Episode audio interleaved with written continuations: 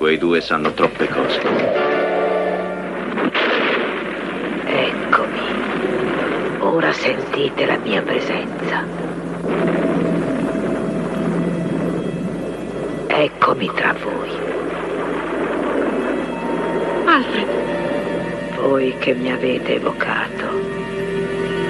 Voi che volete sapere. Ora saprete. Conoscerete la verità di questa terribile notte, simile a quella nella quale vi perdeste. Chi sei? Una vittima. La vittima di una vostra antica macchinazione. Ma questa notte voi vi raggiungerete.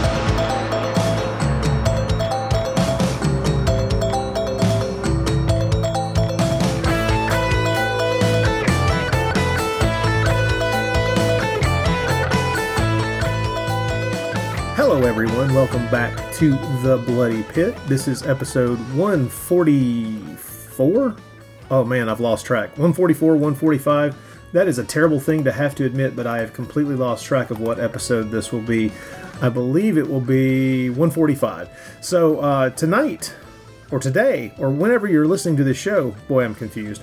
I am joined again by frequent contributor to the Bloody Pit and my uh, my beloved host slash co-host over on the Wild Wild podcast, Adrian Smith. How are you doing today, Adrian? Hello. Yes, I'm happy to be here on your 145th or 6th podcast. Something would I I have forgotten. Uh, yes, yes. This this is the podcast where I, I I cannot keep track of the numbering, and that is perhaps the best slash worst branding in the history of podcasting. Uh, Either way, either way, it's just going to say that's a very impressive number to have got to for a podcast. So, uh, you know, well done.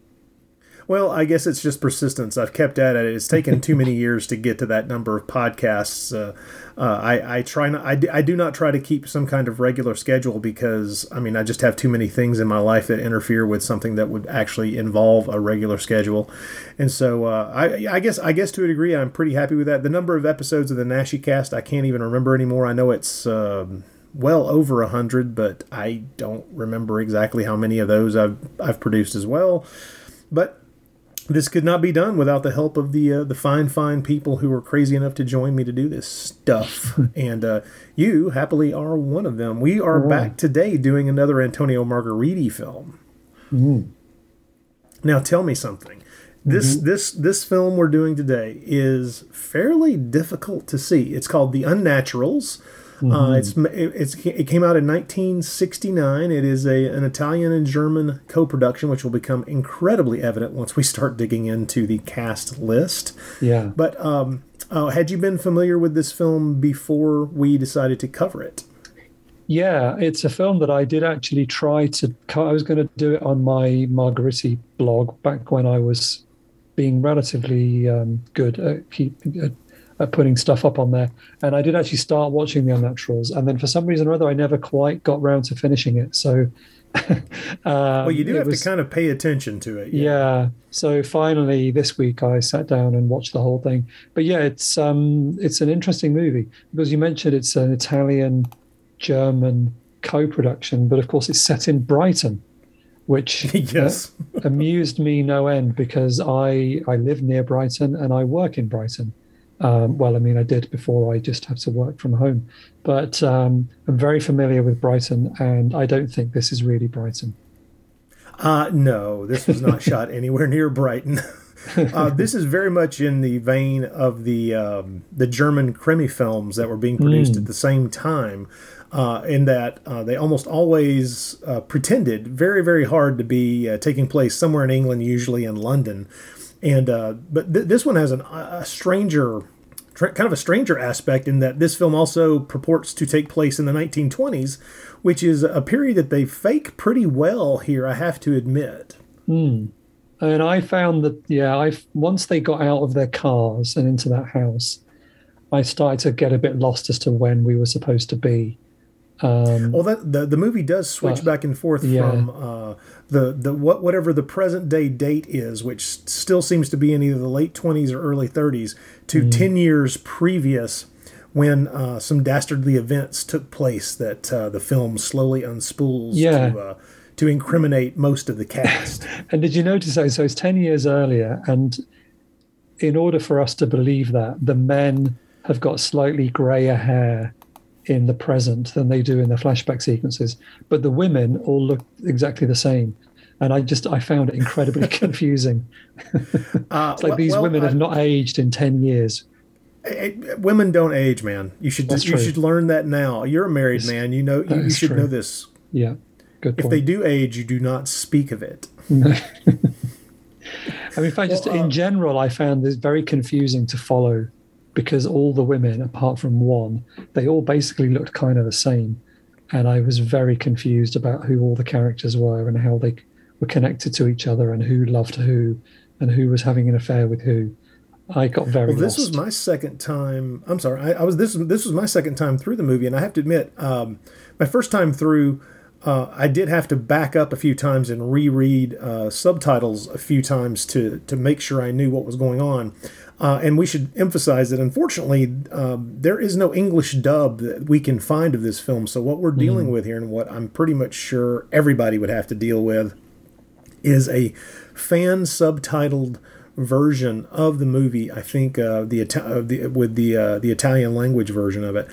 And uh, if there was an English dub, I I would love to see it because I'm sure that the dubbers would have you know found some way to go out of their way to make sure that uh, the names get emphasized a bit more than um, the the subtitling of the Italian does. Yeah. I have to say that uh, my my second viewing of the film made this clear you know made it clear who the who who it's the women that are the the, the confusing part not because Yeah. i didn't find that they they all looked the same i, I did find that um, the nature of the story is partially responsible for making you have to work a little harder to, to suss out who's who and what they're doing and what their uh, shall we say nefarious goals may be.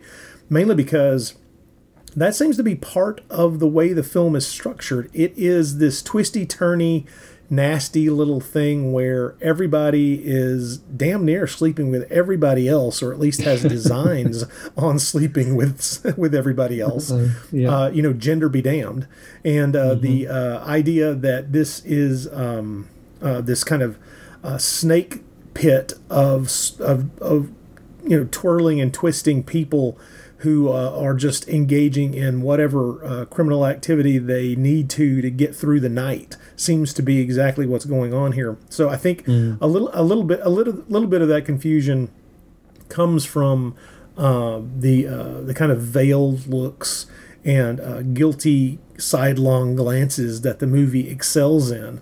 Um, The um, the uh, I, I just have to say I I, I found this uh, to be an, uh, an exceptionally interesting film for a number of reasons. Not the least of which is that this movie is quite similar to um, well a movie made a few years later by Mario Bava, uh, Lisa and the Devil. It's it's very it's very very similar to that film in a lot of ways, which kind of makes me wonder if, in one way or another, they're they're kind of bizarre and un unacknowledged adaptations of the same kind of story, if not, or maybe even the exact same story, but neither of them kind of cop to it. I I don't know. I, I this kind of story.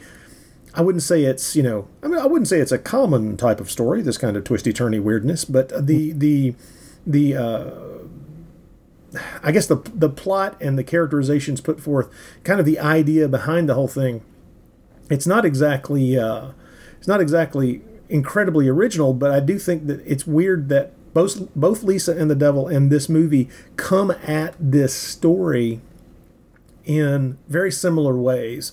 And um, I- I, just have to say, I, th- I think this is a very interesting version of the story, and uh, it's very much in keeping with, uh, I'm, I'm sure you will agree, very much in keeping with uh, films that Margheriti had made in years previous to this, especially something like Castle of Blood.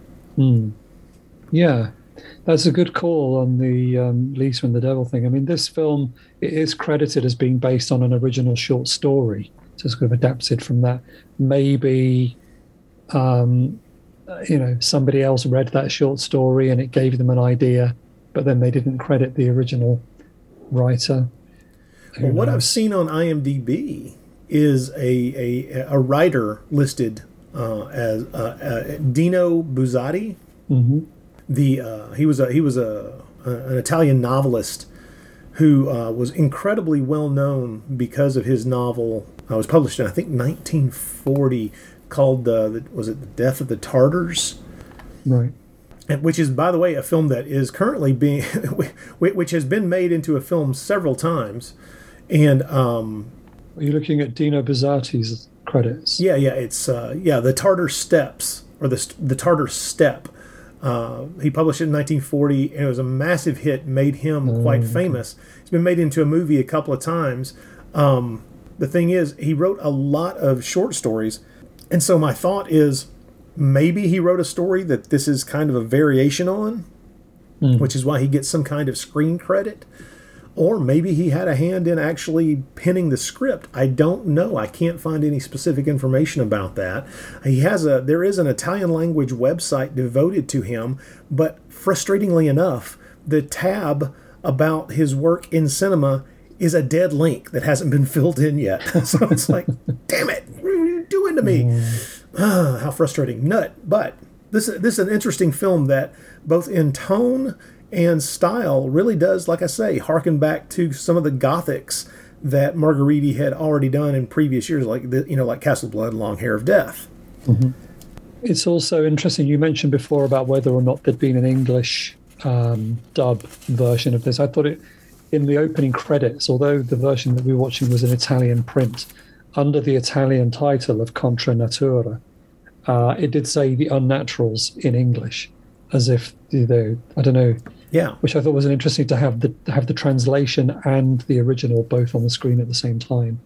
So whether it was intended to have an English track as well, I mean, who knows? Uh, uh, Antonio Margheriti, several of his films in that period were German co-productions. Um, in fact, all the way you know, right up to the 80s, he was doing stuff that were German co-productions. So um, it makes you wonder whether this film would have primarily just been seen in Germany and Italy, and then maybe didn't travel as far as he would have liked. I like the title. The German title um, is uh, Schreie in der Nacht, which means scream in the night, yeah, which I'm pretty sure I've seen. which is pretty appropriate. Yeah, I'm sure I've seen another film called Scream, and it sounds very familiar. But, uh, but yeah, but that that sounds much more krimi like as well, and as you said before, it's got this kind of krimi feel. Plus, some of the stars are krimi people. Well, yeah, especially uh, the uh, is it is it Joachim Fuchsberger? Something uh, like that. yeah. the who, who play who plays Ben, who's a who's a face who, if you've seen one krimi film, you've probably seen him because he's in he's in so many of them. It's ridiculous. Yeah, And, and, uh, uh, Fu Manchu. Oh yeah, that's true. Yeah, he was he uh, which oh I forget which Fu Manchu film he was in, but yeah, you're right. Uh, I know he's in the face of Fu Manchu. I recognised him from that. But the, uh, the, the the if you've watched any any Krimi films from the '60s whatsoever, you've seen him, and honestly, he's he's a. This is this is weird to say, but it's just the way we react to this. Uh, he's a familiar face and one that kind of brings a level of comfort to me automatically because it's like, oh well, I know this guy is good. I know he's talented, and I know that Yeah. that uh, I can trust him on screen, and this that turns out to be true in this film as well. He's one of those actors who, regardless of the character he's playing, I know he's going to do a good job. Yeah, he's a reassuring presence, and he's kind of a, he's a little bit like he's the good guy. I don't know in this one, kind of.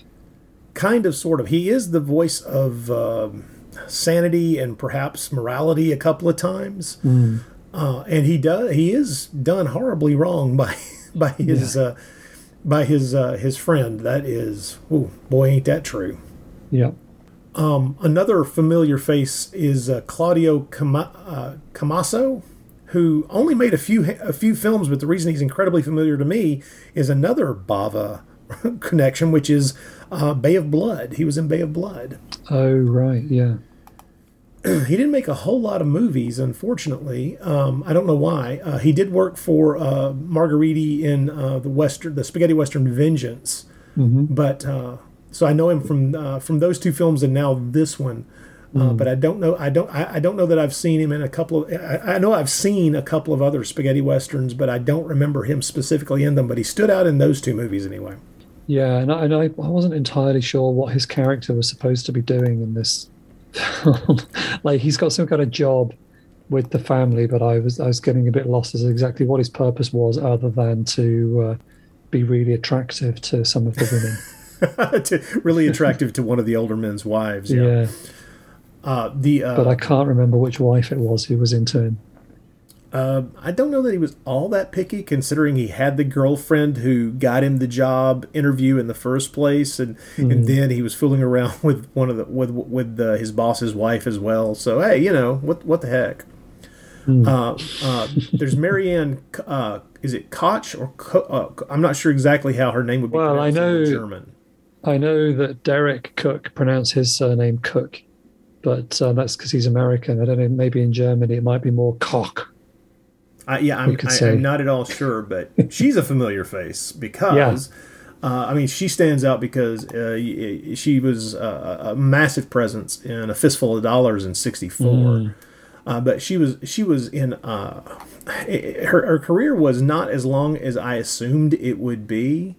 But I have seen her in a number of things, and, and I look at I look at her list of credits. She start, she started making movies in uh, the '50s, and of course, those films are, are much more difficult for me to see. I've not been able to see things, you know, like The Devil's General and and Night People and Two Blue Eyes, just because those are those are.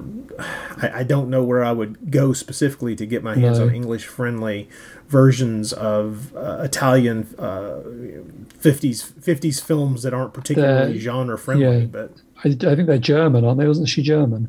Oh, I'm sorry. Well, yeah. Well, a couple of them appear to be Italian as well, and that's the Yeah. thing. I mean, you know, if you're European, you're you're taking jobs wherever. That's true. But- yeah. The but the um, I mean, she certainly was when you get to the '60s with things like uh, Black Pan- the Black Panther of Ratana, which I mean, just the title of that makes me go, okay, I need to Yeah, locate I'm that in. film. That does sound good. Yeah, doesn't it? I mean, what, what, what more, what more do you need to know other than hmm, I'll I'll gladly I'll gladly watch that.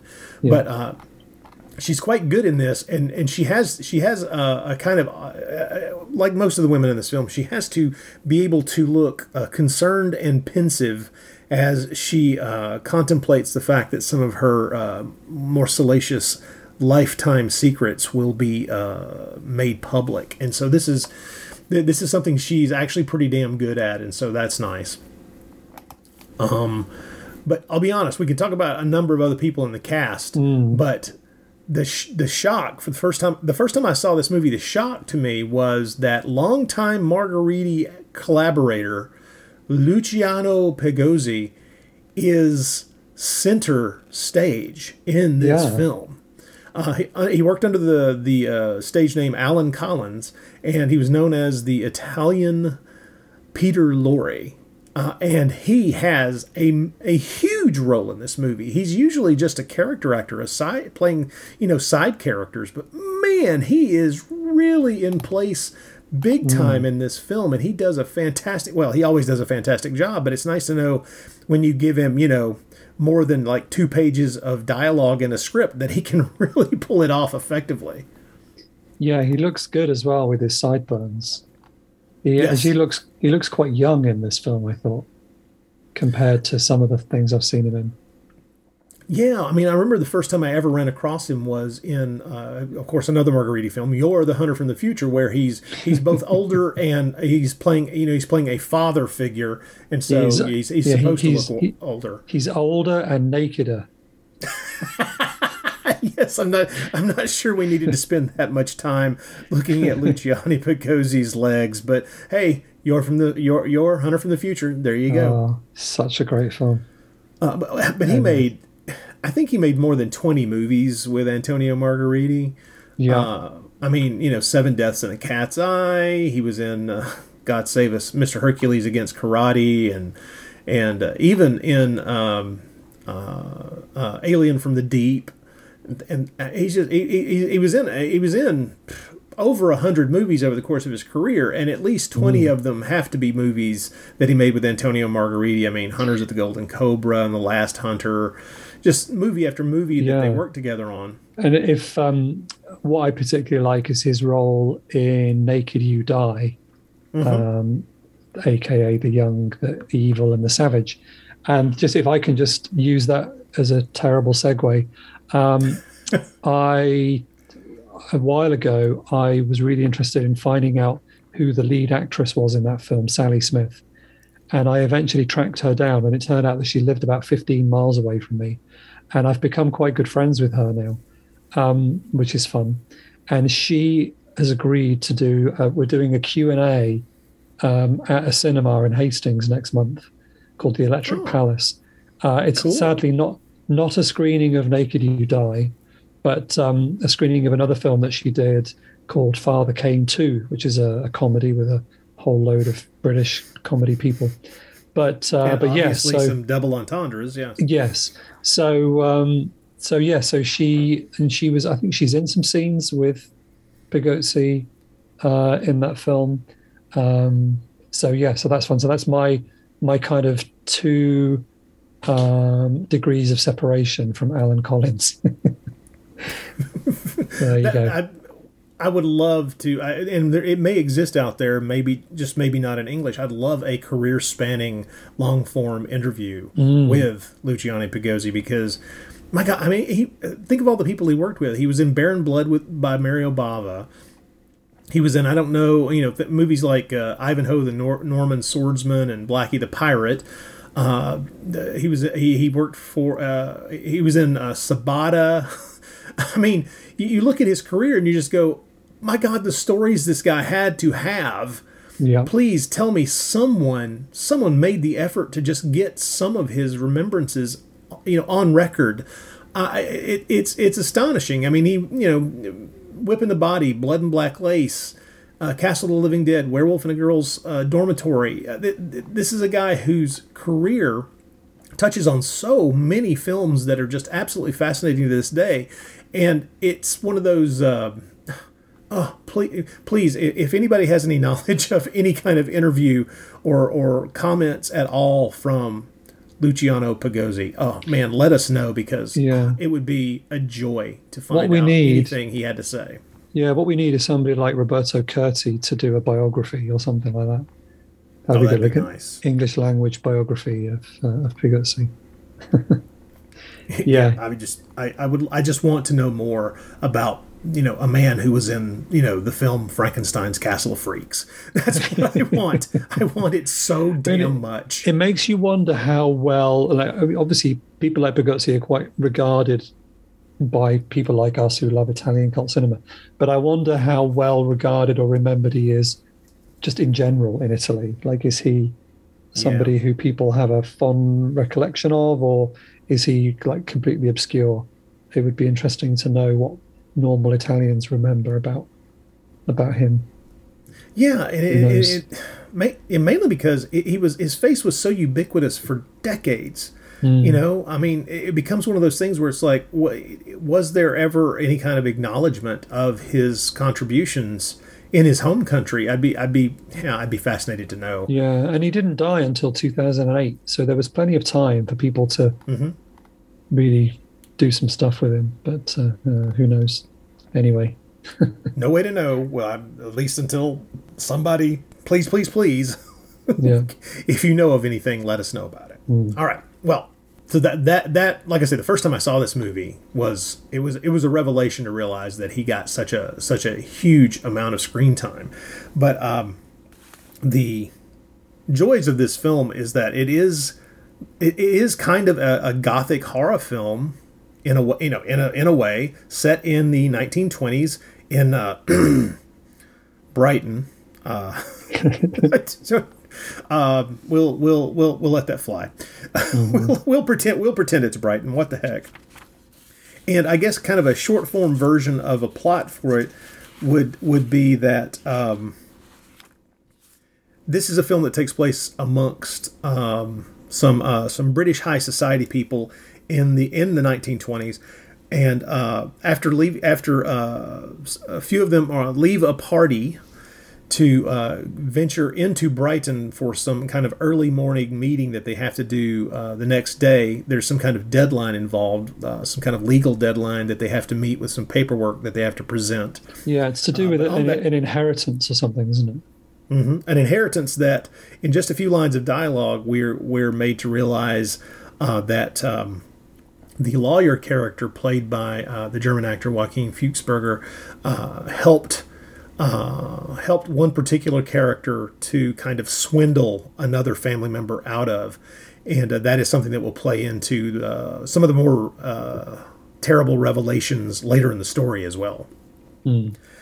Uh, but on a dark and stormy night somewhere in England, well, you know, we, we're headed to Brighton, so it can't be too far away, right? Yeah. Yeah, all the group all the roads, all the roads around here are like that. they're they're all they're all uh, rutted dirt roads wh- where that can be turned into uh, flooded out nowheresvilles immediately. Is that it? That's it. Yeah. well, this this group of people traveling uh, traveling to Brighton gets stranded when their car uh, uh, gets stuck in uh, a muddy, rutted road, and uh, they uh, spot a uh, house near near the road. And so, in this downpour, they uh, they go to the house, enter it, and it turns out to be a very spooky, kind of semi-abandoned old mansion. That is, uh, by the way, a beautiful set, in my opinion. Yeah. Now, there's a couple of things I'd like to just pick up on here. Um, Mm-hmm. First of all, that car wasn't really that stuck. Like, if everyone had got out the car, only- everyone had pushed. yeah, they're trying to push it because it's got a little bit stuck in the mud, but it's still got about five people sitting inside it. It's like if they all got out, then it would have taken enough weight out. They could have just given the car a little nudge and it would have probably been fine. So that was the first thing I thought of. But then I was also thinking, I don't know about you, Robin Rod, how many times have you broken down miles from anywhere and had to take shelter in a spooky old house? I mean, Oh well, take happens shelter to me all the time. Oh, really? Take shelter because of a breakdown uh, at least once. Okay. Uh, but in a spooky old house, I've never been lucky enough to be Yeah. near a spooky old house It's- when I've broken down. No. it's just such. I mean, obviously, I think it goes back to the old dark house, which is sort of exactly the same Oh, yeah. start. But I've seen several other things where you know they start with people having to shelter in a creepy old house. Um, Mm-hmm. I mean, I think isn't um, isn't the Black Cat? Doesn't that isn't that how Boris Karloff um, and Bela end up in the same place because they've taken Well, no, they're actually. Boris, or they actually they're go into his house. Uh, Oh, no, Bela's were- actually char- Bela's character is actually going there. Oh, but the people right, that he's sorry. traveling with, yeah, they uh, have to take not going there. They end up. Yeah. Yes, that was it. So it's it's quite a common sort of cliche to start a horror film, but uh, for me, I'm I'm sad to say it's never actually happened to me in real life. So, uh, well, it's James Whale's, you know, seminal Old Dark House from 32 that really kind of sets the template. And it's almost, I, I swear to you, it's almost as if filmmakers over the years, it's, they, they've seen the Old Dark House and they're like, how close can I get to exactly what Whale did in the in the in the first third of my plot to make sure that it, it so closely resembles it that no one can miss the obvious. Uh, I, I don't mind it because I like Old Dark House stories, but it is uh, i think I, at what point in film history does a cliche become just what it is i mean it's just you just have to accept it and go on with it and stop and stop noticing just how cliched it is because no one's ever going to stop doing it well, the, well, the, the the the the various characters here are. Uh, I- I, do like we have you know we have the closeted lesbian wife who's played by Marianne Koch or Koch or well, you- however her last name is yeah. pronounced. You say closeted; she's not very closeted. No, she's not very closeted because the Aggressive uh, is more what I would say. yeah, she's let's let's just say she's sexually open to all Mm-hmm. genders. yeah, and she will take no. if we present her with a third gender, perhaps she would be fine with that too. yeah, Well, her uh, she she has a severe amount of lust for for Margaret, uh, whose lover Alfred, who's played by Claudio Cam- uh, Camasio, he he twigs to the fact that she's attracted to this woman. I mean, like instantaneously. He's like, "Whoa, mm-hmm. she's making eyes at you. I've been here five minutes, and she's already cutting eyes at you.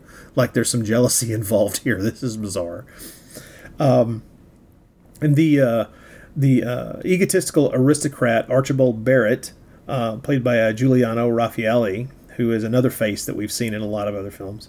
Um, he he honestly uh, Archibald is is the true asshole here. I think he's the character yeah. who who if if not for his if not for his actions, it's not as if nothing bad would have happened because there's a separate incident that we'll get to in a minute.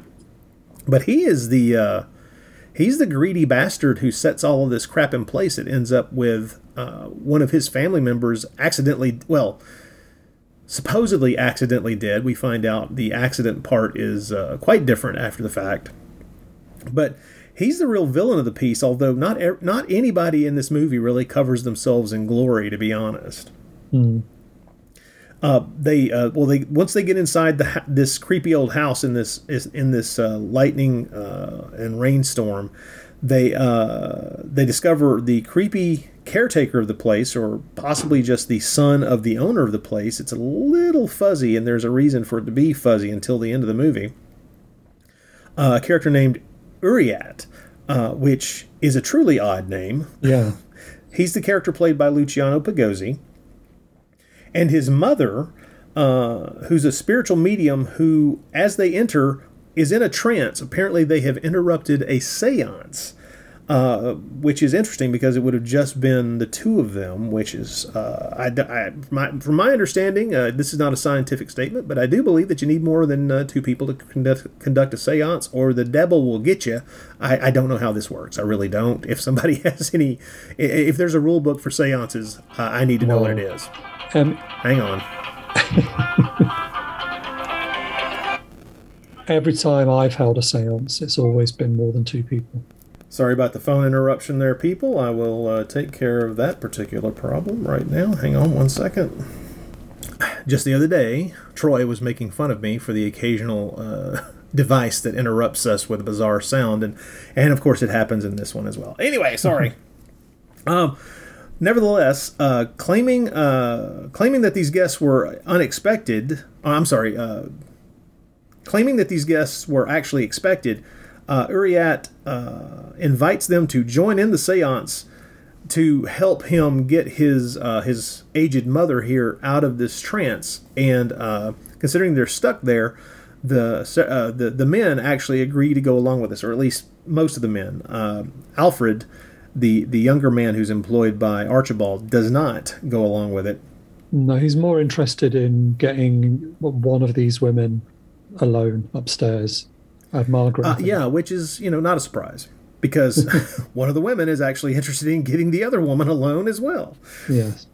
Well, um, they uh, they sit down and they start going through this, and as this séance continues, uh, let's just say that um, the creepy vocalizations that start coming out of the uh, the tranced up mother start to have direct relations on some events that happened 10 years in the past that we start getting flashbacks to. So the movie uh, goes back and forth between um, them them in the house having this séance go on and events roughly 10 years ago that uh, these people have been uh, covering up and uh, hiding uh, from the general knowledge of the world around them uh, until now when it's deci- when it when it's been decided by uh, someone somewhere that it's all going to start to come out. Mm. This is um, this is the uh, kind of standard setup for this kind of film, and of course, the the, the real question, which I, I don't think we should give away because I think that the, the I have I have found that I can point people toward a YouTube version of this film, the the subtitle, the fan subbed version of this film. I will point people towards so that they can watch this and uh, discover the uh, the third act surprises in total okay. once we get to it. But the uh, the the joys of this are uh, is this going to be a supernatural thing or is this going to be something uh, less supernatural? Because there is another movie from the early 70s that this also greatly resembles. Oh. And it's uh, recently been released on Blu ray, a film called Murder Mansion. Murder Mansion. Murder Mansion, yes. Oh, yeah. Didn't Vinegar Syndrome put that out? Yeah, as part of one of their uh, uh, Forgotten Giallo sets. Right. I have. I've got that set, but I haven't watched it yet. Oh, one, wonderful little movie, way better than you would think it would be from such a, such a generic title. It was also released, uh, possibly just on video, as Murder Mansion, which is. Uh, was it? I think there's like Murder Mansion, Mystery Mansion. I mean, there's it's just like whatever generic slash mansion title we can come up with. It's been slapped with at some point in time, but it's a, it's a really well done movie and one that I've hoped would come out on uh, on some kind of decent release for years and years and years, and luckily it finally did the uh, the like I say, this is this 1969 version. If the fact that it has remained so underseen and almost impossible to view. Um, I mean, for instance, Lisa and the Devil is on Blu-ray and has been on DVD multiple times. Mm-hmm. Uh, uh, Murder Mansion uh, is now on Blu-ray, and I have no idea if and when The Unnaturals is ever going to see the light of a Blu-ray disc, or Mm-hmm. because uh, it's never even been released on DVD that I'm aware of. No, I mean Margheriti just in general, outside of his kind of um, sci-fi quadrilogy and um, a couple of his gothic horrors, is pretty much kind of neglected, I think. and I was thinking about this as I was watching this film, and like, if this film was going to be given a restoration and put out on Blu-ray, who would, like, what would be the motivation to do it? Because for a lot of if you, especially if you look at somebody like Severin and how they market their films, a lot of this kind of older stuff is always being sold on how crazy it is, or you know, it's all on the exploitation of it, Yeah. how much nudity there is, or how much gore there is, and that kind of stuff tends to be the angle when companies are even Vinegar Syndrome, I think, when they're sort of going back and releasing this stuff. There's this kind of shocking exploitation kind of element. Whereas Margheriti, he, I mean, in these films, he wasn't being particularly gory, and there's some nudity, but not as much as other Italian directors were doing at the time. So possibly the film is is a little bit too safe for a company to think that they could squeeze any money out of it. So I don't know if that's one of the reasons why. I mean, maybe if somebody was brave enough to do a box set, they could slip it into a box set. But on its own, I don't know how they would market it, if you know what I mean.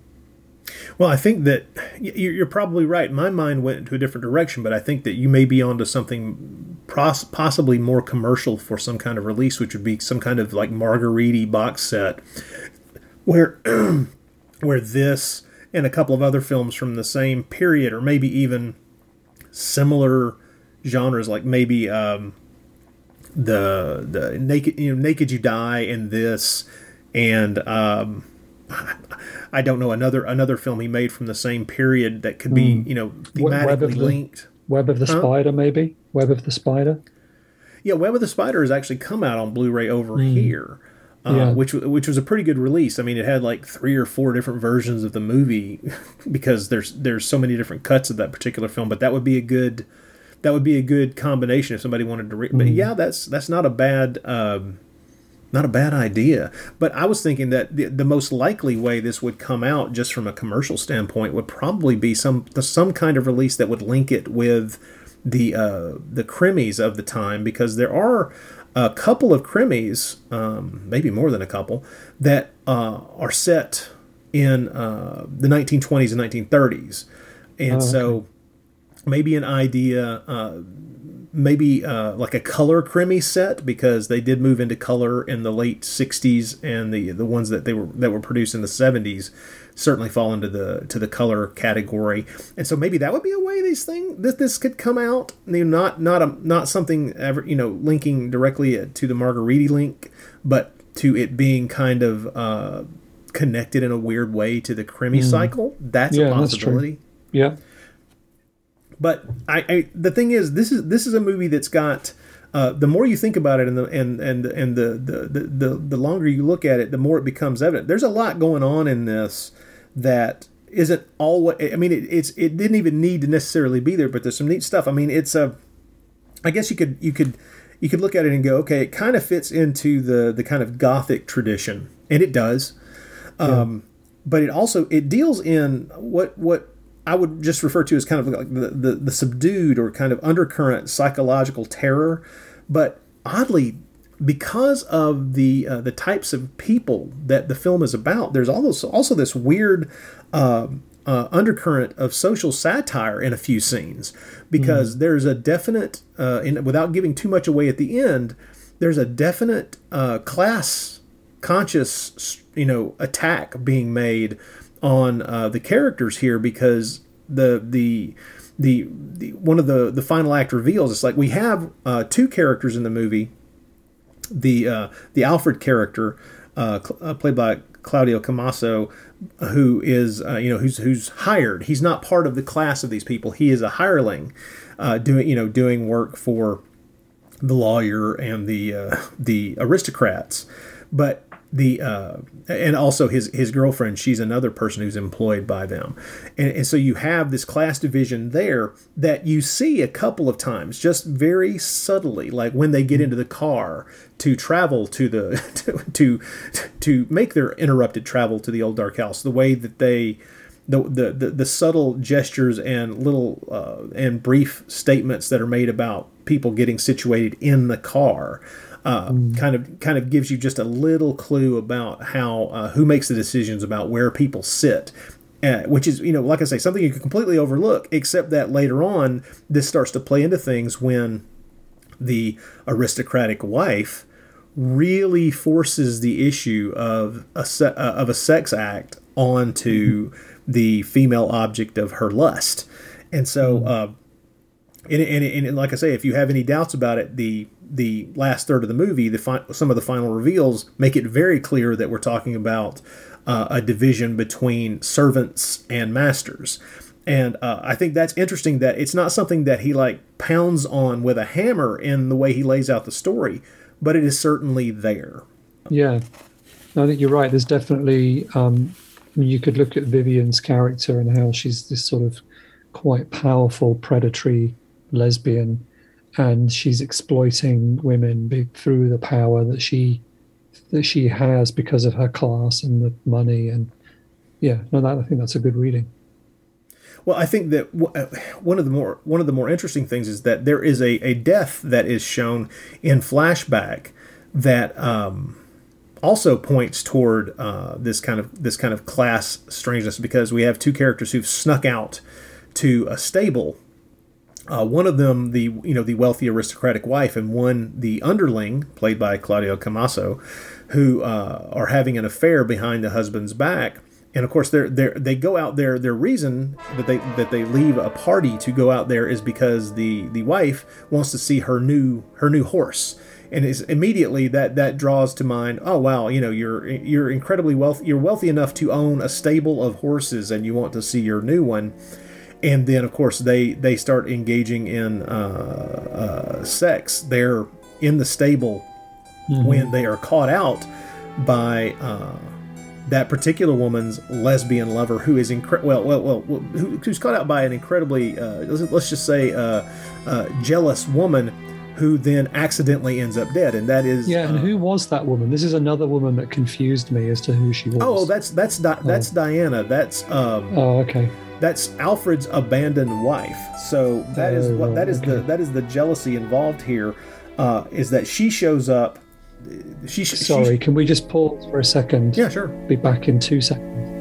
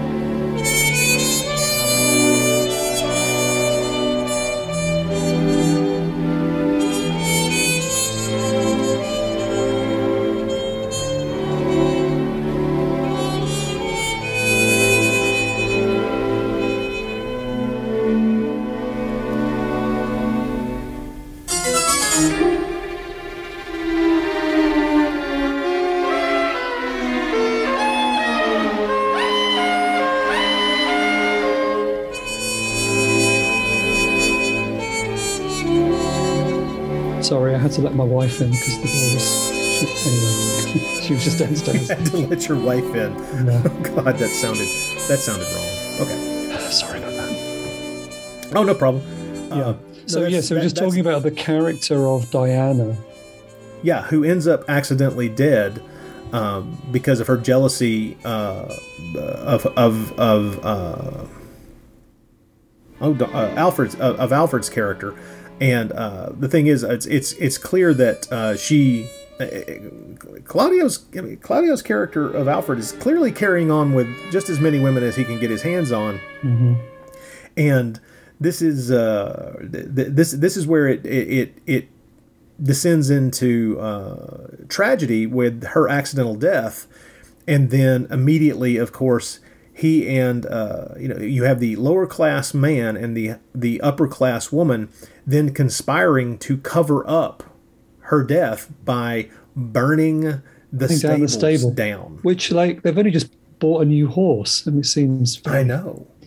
And, th- and that is one of the things the film does not quite answer.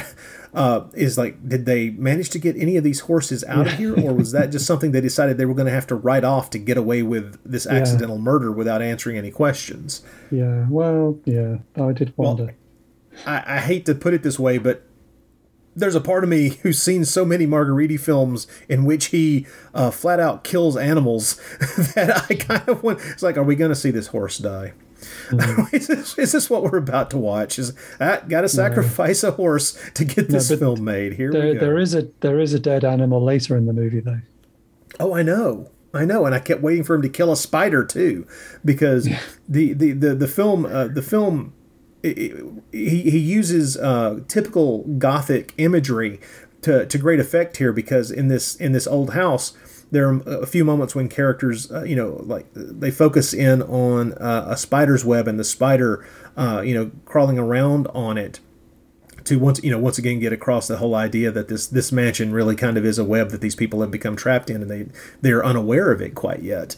Um, this uh I- yeah I, I just I got to a point there where it's like you know about every third Margheriti film you watch you're gonna see an animal die whether you're uh, whether you're uh sure it happened or not it's like eh, they're gonna kill a snake or they're just you know they're, they're gonna I don't know explode a monkey whatever the hell whatever the hell happens next I don't know. But it's it's well you know pretty much you just have to do that caveat in your mind and realize man that's that was the way it was at the time. I mean there were so many i, I don't know how many horses were made. Uh, I mean, I don't know how many horses were killed in the making of Western films uh, over the course of you know a hundred years of cinema, but it it's way more than one. I can tell you that, and it may be well more than a hundred or a thousand. And it's just one of those things that you know at the time it wasn't considered a big deal, and I think a lot of that falls into what you're talking about because I'm assuming you're re- you're, you're talking about the uh, the flashback sequence to the fox hunt.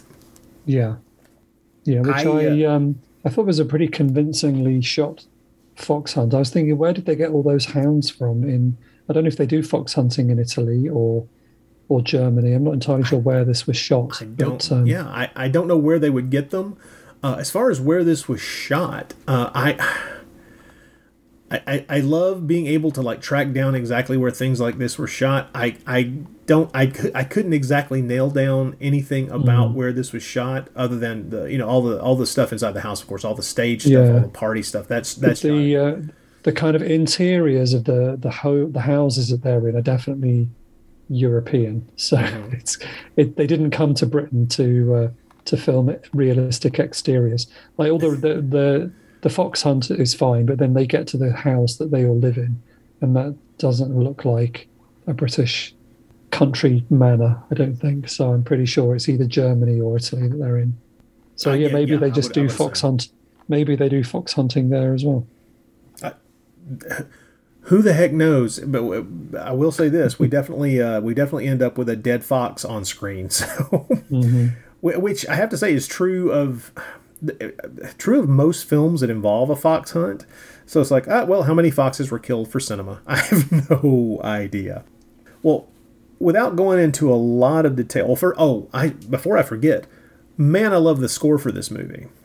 Uh, uh, Carlo, uh, it's it's a it's a Carlo Savina score, And uh, to complicate matters a little bit more, Carlo Savina also did the score for Lisa and the Devil, and there's some Oh. um, there's some distinct similar themes within Lisa and the Devil's score uh, relating to this one. Uh, but I do I do love the I do love the music for this film. I think it's absolutely gorgeous. Uh, but it is interesting the same uh, the same composer did both of those films. yeah, and I mean, he did nearly 200 Italian films. He's quite a guy. Yeah, yeah. There comes some, uh, point. some other Margheriti stuff as well. Yeah, yeah. There comes a point, I think, when almost any composer who's working as much as he did is going to start repeating himself, if not on purpose, then simply because I, I've got to get this job done. I mean, it's it's it's sad but true. Uh, the uh, also this is one of the reasons I really really long for this to come out on on Blu-ray in some kind of high definition transfer. Please, Lord, one day, is that this is shot uh, like so many Margheriti films. Uh, the last film that you and I, the last Margheriti film that you and I covered on Wild Wild Podcast, was also shot widescreen. Uh, this you know the two three five aspect ratio and it's absolutely it's clear that this is a gorgeous film where a lot of care has been taken. The the cinematographer is someone that uh, margheriti worked with repeatedly riccardo pallottini who shot a lot of movies. I'm talking like like pretty much a hundred movies over the course of his career. And he, he shot a lot for Margheriti, but he also he shot uh, Lady Frankenstein. He's the same cinematographer who shot Lady Frankenstein, right. referencing movies that you and I have talked about on podcasts before. But uh, uh, he, he did the the Killer Must Kill Again for uh, um, Luigi Cozzi. for, for Luigi Cozzi. Yeah, exactly. Yeah. Uh, and in Magnum Cop and just uh, like I say, pretty much a Yeah. hundred films he shot over the course of his career. I like I like his. Um, this is a very early seventies, late sixties, early seventies zoom lens film.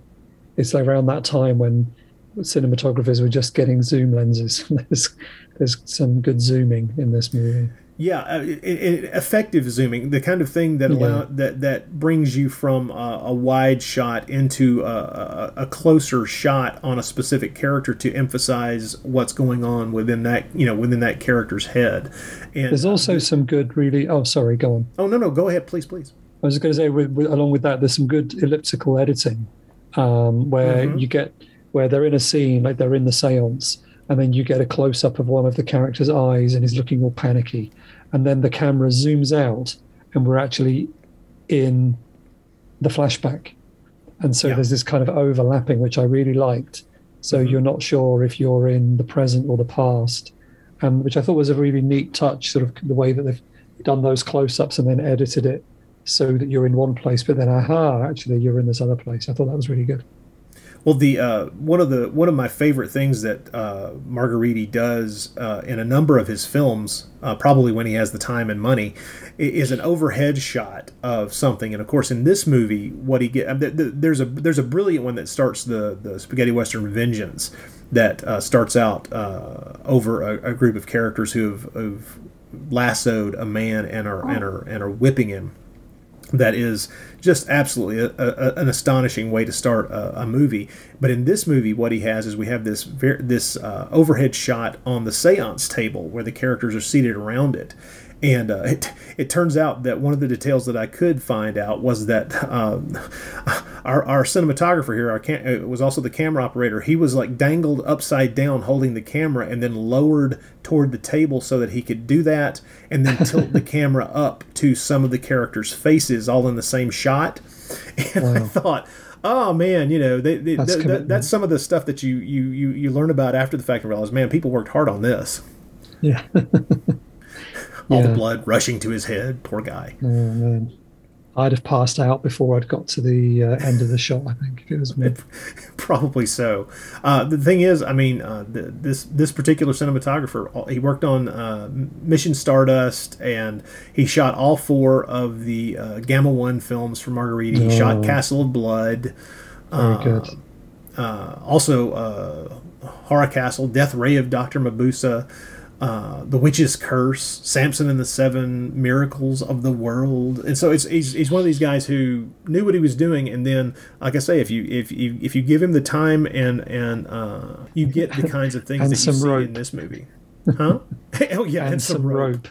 rope. well, he, he also shot the the wonderful uh, Margheriti spaghetti western, uh, and God said to Cain, which has Oh, a yeah. lot of similar looking sequences to this Hmm. movie. They made it. Uh, they made it uh, just just after this. Hmm. And so there's a visual similarity between and God said to Cain in this movie, and all I can say is and God said to Cain is and God said to Cain is now out on Blu-ray. it's like, Yes. come on, people, just back up one picture. That's all Yeah. you gotta do, please, please, please. Yeah, because this, I mean, it's quite dark and it's a little bit murky, which I'm sure it probably, I mean, it's supposed to be dark because it's kind of gothicy, but hmm yeah, a, a, a decent restoration would certainly help make Oh, it less God, yeah. murky. the uh, the spooky atmosphere of this of this house is is just amazing. It's got all those wonderful dark empty spaces and all these creepy stuffed animals that the that the camera glides by and we get these interesting close ups on things. Not just you know not just spiders and webs, but also the uh, the, the stuffed animals. I think are, are a neat touch because visually they kind of give you a sense of the uh, that uh, you know the the kind of uh, ca- captured feel and the the, the hemmed in uh, difference between the, uh, the the wealthy people and the servants. And the the uh, strange the one strange thing that I will point out is that uh, for what for for for no good reason that I can completely ascertain, we do get a sequence of miniature work in the final act of the movie. Yeah, that came out of left field. I know it's like the the movie has not set in place the fact. I mean, yeah, the, throughout this entire th- throughout this entire film, it is Yeah. continuing to pour cats and dogs outside. It is raining Yeah. a lot. But, But, we've yeah, not been given when- any hint that suddenly the lower floor of the house is going to be breached by a flood. and it's, I mean, and don't, don't get me wrong, plays out plays out effectively. I think it's very interesting, and that's another th- that's another reason why I would love to see an HD version of this because it wasn't until getting to see like a, a DVD of certain of Margheriti's films that I could pick out some of the uh, the sometimes well photographed and sh- and handled miniature work. Uh, sometimes it's obvious, uh, you know, but, but but it's it's the kind of thing that I love, even when I can spot it as obvious. But I just I would love to be to get get a really good HD look at uh, the flood sequence uh, near the end of this I mean, movie, which I think is fascinating. It wouldn't be a Margheriti film if it didn't end with either with with some miniatures either getting flooded, blown up, or burned down. I I mean, know, that's pretty much what happens every time, isn't it? I know, I know. I mean, I don't get me wrong, absolutely love it, but it's one of those one of those um, it's one of those things where I can imagine the ending without the flood. I mean, you'd have to have some other kind of Yeah. physical catharsis to kind of bring everything to a, to some kind of uh, violent head. But uh, in a film that is attempting its best to uh, uh, keep the question of, of the supernatural, the possible supernatural nature of some of these goings on kind of to the side. I mean, other than the fact that we've definitely got uh, a seance going on here, which automatically puts the, the question of the supernatural into focus. Uh, the the the question of the, the the film is not going to answer the question of whether this is to be taken seriously within the body of the film as you know as as reality uh, until uh, the very last moment. I understand the idea of having an actual, uh, you know, physical disaster take place, kind of muddying the waters, so to speak, Yeah. being a good idea because then you're you're able to to push that uh, that final reveal literally until just before the end credits, which is pretty nice. Do you think the film? Why do you think the film is called The Unnaturals? I think it's a double play. Uh, and I think it's an unfortunate double play in one way. Yeah. The obvious way Okay. is, huh? Yeah, you're thinking the same as me, I think. Yeah, yeah, yeah. The, the there there's a lumping in that we'll get that we'll get to. I think the unnaturals. Obviously, we're dealing with uh, the horrible nature of the crimes that get revealed. You know, the the very human crimes that get revealed over the course of this film. But also, I think that it's it's clear that there's kind of a judgment being made about uh, the lesbian characters within the film uh, that that you know does not uh, does not evidence any sympathy for them let's just put it that way this is this she's being kind of the, the main lesbian character is definitely being lumped in with the other unnaturals in you know in the storyline i mean you know i i i, find it uh, I, I find it to be uh an overly broad thing but like i say boy was it of the time and was it ever an italian slash german attitude what did you? Yeah, I agree. Um, do we want to say what happens to Vivian in the end? Um, sure. We why not? How would you describe it? because it's kind of Well, she's- harsh. Yeah, it is a bit. She's so she's trying to uh, seduce Marguerite, and uh, Marguerite like just keeps pushing her away and pushing her away and pushing her away until eventually she pushes her off a balcony. Um, Yeah, I know, and, and, and I love the, the, the, it, the that is set up very well. And then when it happens, it's still a surprise. yeah, and it's just that one shot that you see the person, this, and I was trying to work out whether it was a stunt man in women's clothing from below the camera when they fall towards the camera. Um, that shot kind of made me laugh because it t- took me by surprise. Because this Yeah. is a very, this is very much not an action film, and then all of a sudden, you got this shot of this woman falling off the balcony. It'll Um, it'll it'll uh, it'll make your eyes widen Quite- really quick. quite Yeah. surprising. So yeah, I think you're right that the we could say that the film um, re, you know reflects the attitudes of the time, despite but Yeah. but also it wants to have its cake and eat it because it's very you know it's very happy to show us all that stuff in the first place Well, it doesn't go detail that they can get away overboard. Uh, yeah, the No. it's, it's it's it's it's what I'd refer to kind of as like tasteful eroticism. It's not Hmm. uh, we're not getting zoom lenses into crotches here, like something like some Jess Franco. No, it's yeah, it's gonna, we're not in a Franco film here. That's yeah, he's got some standards. it's uh I, I I would say that it's uh it's a little bit closer in tone to say uh, a D.H. Lawrence adaptation than it would be uh you know a sexploitation film. This is this is you know we're getting across the idea and we're being a little sexy with it. Uh, you know, there's there's uh, there is a brief flash of nudity here and there, but uh, nothing. I, I know this may sound strange to put it to me, but nothing incredibly over salacious. I mean, there's No. there's there's enough nudity to let you know, hey, it's 1969. Yeah, But- and you but you see this so often that you we get they want to show us all that, but then they also want to show us the characters being punished for Mm-hmm. Yeah. that. So yeah, which is something that you see in lots of films that uh, yes, great, let's film them all being a bit sexy, but then let's punish them for being sexy. Let's Um, punish them for doing the thing that we all wanted to see. Yeah, and I think a little there's I think possibly an element of that is to do with censorship as well.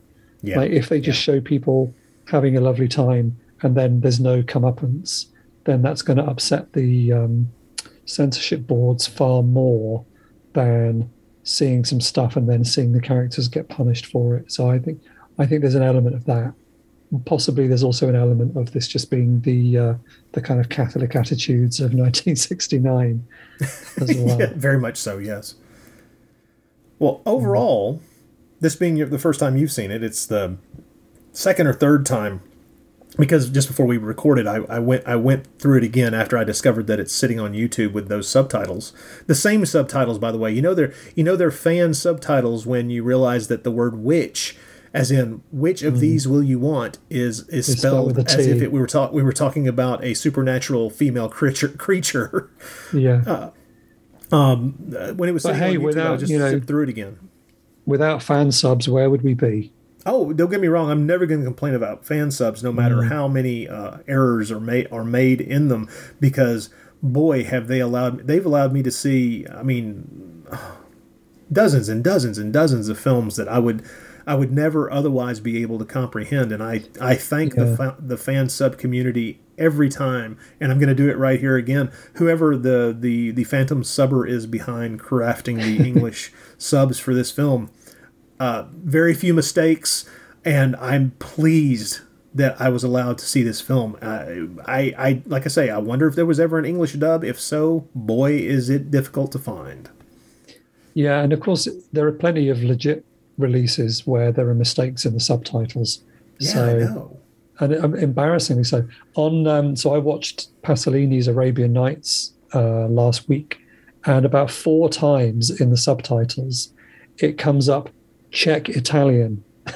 so whoever had been Oh whoever was writing them at the time had put that little note in for themselves to remind themselves to just check that they've got that translation right. But then they just left it in, and it's Oh like my four goodness. times. And this is a the BFI Blu-ray release of a Pasolini film. So you think if they can't get it right, then uh, there's what hope have we got?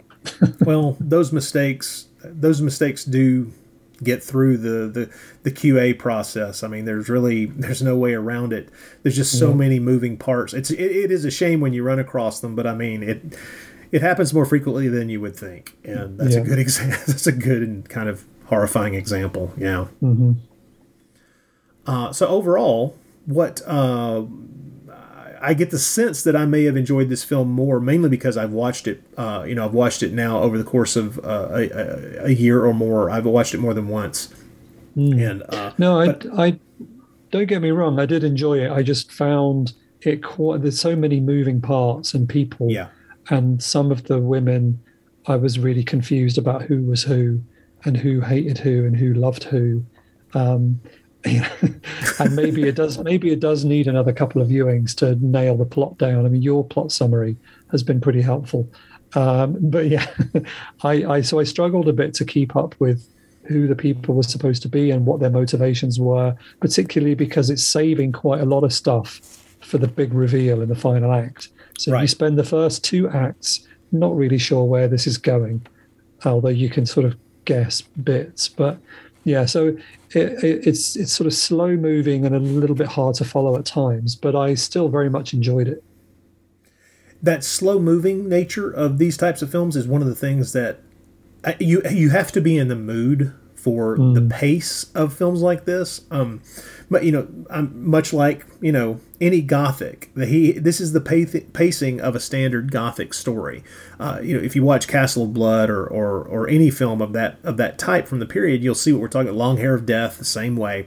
You have to let the film take its time. It's it's it's it's saving its gut punches for the final act, and it's slowly building over time. You get a few little juicy bits of information and visuals along the way that you know you would you would that would you know kind of excite a viewer no matter what their uh, predilections? But this is the standard way in which these stories are told and it's one of the things like i say you have to be in the mood for it but if you have a taste for this kind of thing it's uh it's it's what you're it's it's part of what you're there for to a degree i think. Mm, definitely.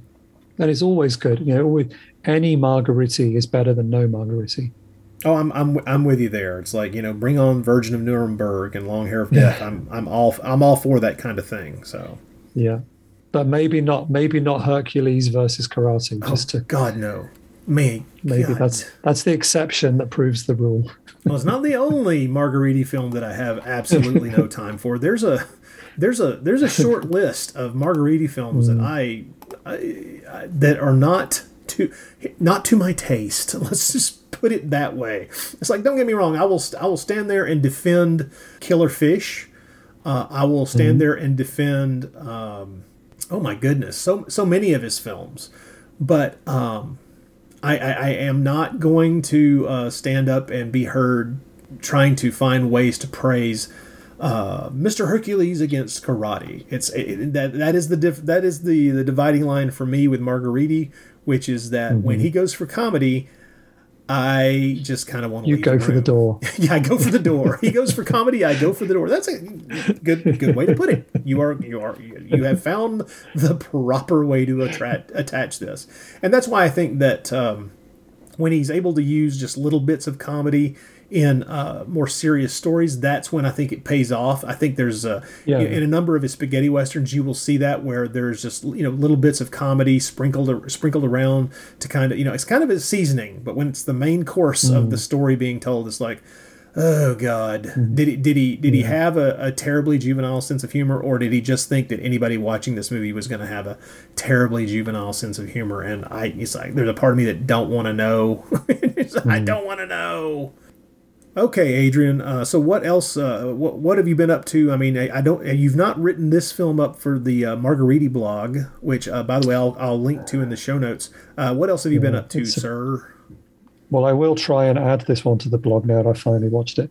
Um, well, my book, uh, my Norman J. Warren book that we've I've talked about on this show before, oh yeah, uh, is fin- finally out this week. I've been getting tweets in the last few days of people excited to have their copies. I don't have a copy of it yet myself, but uh, people who pre-ordered it have already got their copies, so that's very exciting. So after um, I uh, I think 14 years ago when I first met Norman, um, and now finally the book is out. So uh, very excited and pleased and relieved Excellent. to, uh, Excellent. to, to that that is now available and people can order it if they want to get a copy from the Creepy Images website. That's uh, creepy-images.com, I think. hmm And they they've done loads of other great film books as well. So um, very pleased to be uh, to be with with those guys. So yeah, it's exciting. It's full color. It's uh, yeah, it's really cool. So that's my big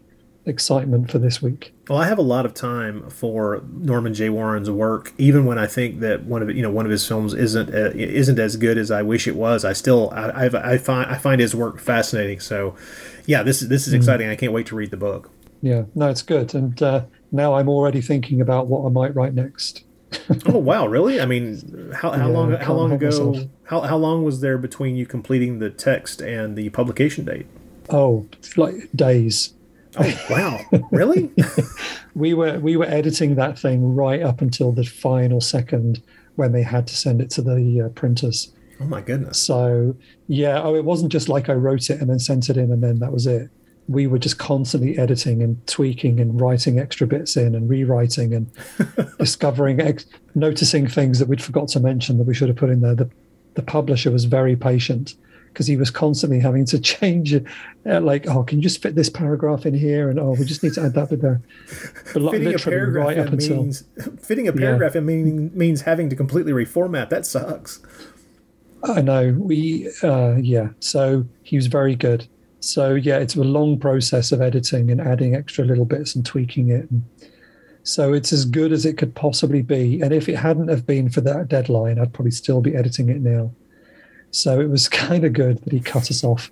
But uh, but yeah, very pleased with it and uh, excited that that's done. But it's also, I mean, I'm never going to do a book that complicated again. It was a that was a lot of work, as as people will see when they get one. Um, then my next book, if I do one, will just be me sitting writing on my own. That's it. no uh, massive amounts of page layouts and interviews. And oh yeah, it was a very complicated book. We interviewed so many people, dozens of people. So there was, it was a huge effort. So uh, if I do something next time, it'll be much easier, hopefully. That's that's very exciting. I'm I'm I'm glad I'm glad that you've gotten this book out because I know I know that it, I know that it had to be a hellish amount of work. No, it was good fun. Well, Adrian, uh, thank you very much once again for cover- coming on to cover an Antonio Margheriti film, and uh, I guess we will uh, we will talk again soon as we enter the next phase of Wild Wild Podcast as well. We will. So everybody, yes, uh, check out Wild Wild podcast and uh, see what Rod thinks of Italian comedy. you may already know. Uh, Yeah, as if we don't know already. See, hear more of what Rod thinks about Italian comedy. Hey, there's the occasional Italian comedy that I don't mind. Yeah, but Occasionally. yeah, we're doing Poliz- we're doing Poliziotteschi films next, so that's Yeah. going to be fun. which is more which is more up my alley. But then again, it's also Mm-hmm. a much more popular genre. So Yeah, I mean, the, the, the, the Italian sex comedies, uh, the ones that we were speaking of specifically, the uh, the ones that are kind of ripping off the Pasolini trilogy. that was that was a very short lived phase. So yeah, all right, man. that's Thank pretty you. niche. Huh? That was to say that was pretty niche. yeah, to, to say the least. Uh, but once again, Adrian, thank you very much, and we will we will talk to you again soon. Thank you. Bye. Bye. Vampires, werewolves, zombies. Yes, these things are real, but fortunately for those of us who can afford him, so is Mark Temple. And he's good. Real good. He's a former FBI agent turned freelancer with the knowledge and skills to eliminate your monster problems. And his rates are negotiable. Monster Hunter for Hire, the first volume of the Supernatural Solutions, the Mark Temple Case Files, is now available in both ebook and paperback. Go to tinyurl.com slash Monster Hunter Temple to buy your copy of Derek M. Cook's latest book. Read about Mark Temple, the experienced professional now available to rid you of your supernatural, ghoulish, and monstrous pests. That's tinyurl.com slash Monster Hunter Temple. And don't worry, Mark Temple is discreet.